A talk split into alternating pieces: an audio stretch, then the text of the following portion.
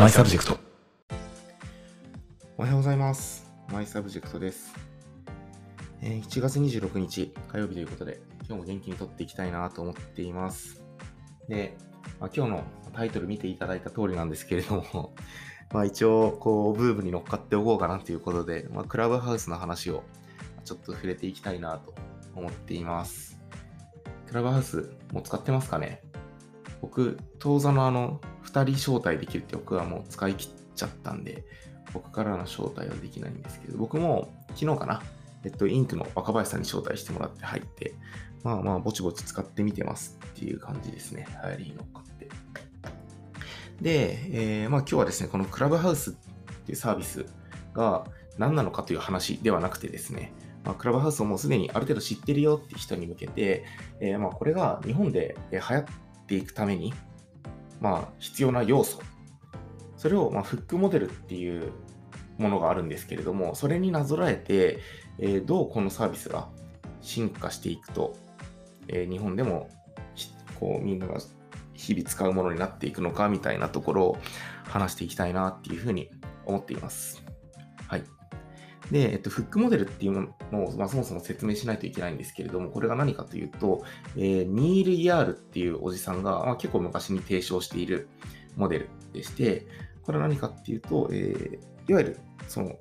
クラブハウスであれなんであれ、そのサービスをユーザーに使わせるときに、そのサービスがユーザーの習慣、日々の生活の習慣に溶け込んでいくための4つのステップっていうものを表しているのがフックモデルっていうものなんですね。4つのステップっていうのは何かっていうと、トリガー、そのアクションを起こすための具体的なきっかけですね。トリガー。で、そのトリガーによって引き起こされる具体的な行動。で行動から得られるリワード、報酬ですね。報酬。で、そのリワードを再度、そのサービスとか習慣に投資していくインベストメント。トリガー、アクション、リワード、インベストメントっていう、この4つのステップで、えーサービスを設計していくというのがフックモデルになります。はい。で、えーまあ、一つずつ、その、クラブハウスにちょっとなぞらえながら解説していくんですけれども、まずトリガーっていうのは、まあ、いわゆるプッシュ通知みたいなもんですね。あ、今日もなんかクラブハウスから通知してる、来たからアプリ開こうみたいな話なんですけれども、えっ、と、そのトリガーもただ単にプッシュ通知を何でもいいから送ればいいということではないんですね。そう。で、いくつかその良いトリガーを形成する要素っていうのがあって、一つがまずタイムリーであること。その人が今、要は空いている時間、要はクラブハウスってなんか誰が、誰々が喋ってるよってなっても、え、今ちょっと仕事仕事中だから開けないよみたいな時に、えー通知を送っても全然意味ないんですよね。だから、そう日本人のその生活リズムとかを考慮していく中で、その最適なトリガーを指すタイミングっていつなんだろうみたいなこととかが、まあ、今後より進化していくんじゃないのかなっていう気がしています。タイムリーであることですね。でそれだけではなくて、そのトリガー自体が、まあ、アプリを開きたいと思えるぐらい面白そうであること。この面白そうっていうのは、えーなんかただ単になんか引きがあるとかじゃなくて、その個別最適されてることが重要だともされてるんですね。そう。だから、まあ僕が、えーその受け取った面白いと思う通知と、多分あなたが、このラジオを聞いてくれてるあなたが面白いと感じる要素って絶対別のはずで、そこの個別最適がどうなされていくか。今のクラブハウスの通知は、あのー誰々さんが今話してますよとか、あらかじめタイトルが設定されているイベントだと、そのタイトルが出てくると思うんですけど、このあたりの PDCA がもうちょっと回ってくるんじゃないのかなっていうような気がしていますね。で、なんか最近クラブハウスに対する考察を見てると、まあ、フォーモーっていう考え方、Fear of Missing Out って言って、あのー要はこれ聞いてないと乗り遅れそうで怖いみたいな、こうちょっと恐怖の感情みたいなのに、こう指していくのが、まあ、なんて言うんだろう。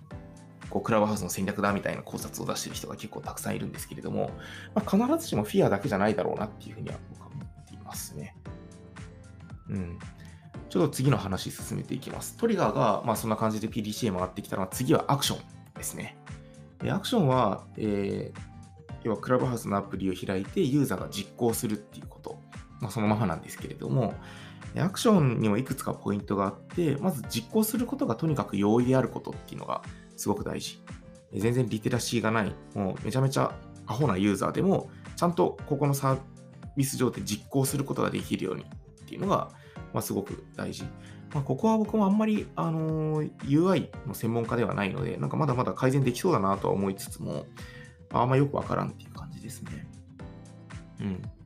で、一方で、えーもう一個あるのが、足元の実行、要は誰かのそのトークに入るっていうのが、えーと僕もこの UI を見ていて、あ、この部屋入ろうって思うときに大きく2つの要素で決めてるんですよね。で、1つが誰が話をしているのか。あ、この人の話、そういえば聞きたいと思ってたんだよなっていう、なんか有名人の人、落合さんの部屋、落合さんの部屋とかですね。うん。なんで2回行ったんだろう。そう。で、えっと、あとはその人が何何の話をしてるか。誰か軸と何を軸っていう2つがあると思うんですよ。で、誰と軸はもう超シンプル。有名人の話聞きたいとか、えっと、久しぶりにこいつと話したいなみたいなことで超シンプルなんですけど、その何を軸っていうところの選定がめっちゃ難しい。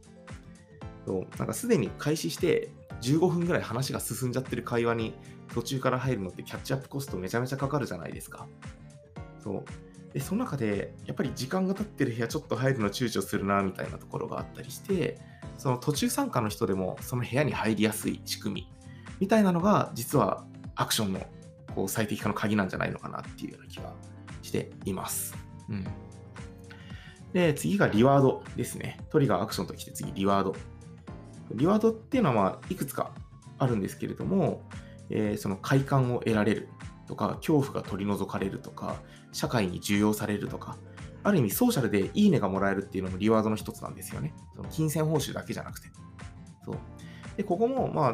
いわゆる世の中の考察だとフォーモの話がかなり注目されてるけれども、まあ、それだけじゃないよなと。そう実際に参加することでその恐怖が取り除かれた、なんか話が聞けただけじゃなくて、え自分自身に具体的に何かプラスが得られたみたいなところが大事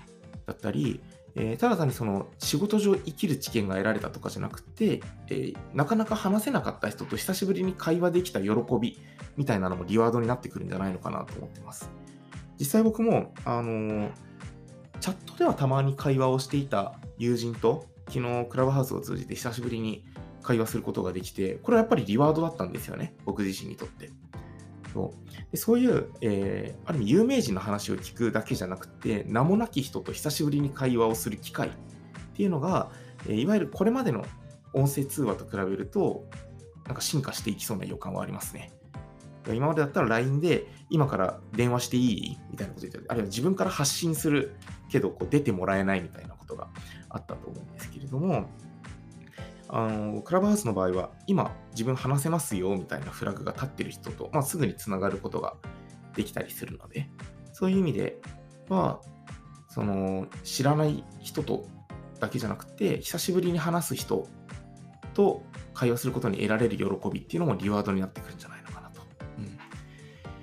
で、最後にインベストメントですね。こうやって得られたそのリワードを、まあ、改めてこのサービスに再投資していくって話。まあ、大きいところで言うとお金と時間なのかなと、インベストメント、何を投資するのかって話ですね。お金と時間。うん。で、まあ今はまだそのマネタイズのモデルってクラブハウス上ではできてないけれども、まあ、例えば外部でその課金のサービスと組み合わせて、え課金してくれたコミュニティユーザー限定の部屋を作って、え限定配信みたいなのを行っていく人もいるだろうし、あるいはそのクラブハウス、やっぱり面白いってなって、どんどんどんどんこのサービスに投下する時間を増やしていく。当初はプッシュ通知オフにしていたけど、やっぱプッシュ通知オンにしていこうみたいなのも、その再投資、インベストメントの話ですね。そうすることによって、まあ、再度、そのトリガーを引き起こしやすくなっていくみたいなところがあるんじゃないのかなと。はい。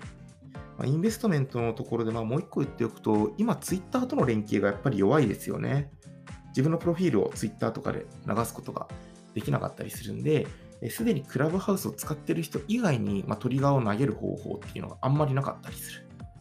そう。だから、まあ、自分自身が、その、やっぱ面白いリワードを受け取ったときに、あ、この会話すごい面白かったみたいなコメントを投げれたりとか、あるいは今後こういうことやるから出してねみたいな感じで外部の SNS に告知していくみたいなのもインベストメントになっていくと思って、この辺はもっとシームレスになっていくんじゃないのかなっていうような予想をしています。うん。と、まあ、フックモデルになぞらえて、えーつらつらと話していったんですけれども、まあ、個人的には鍵になるのは、そのリワードなんじゃないのかなっていう気がしています。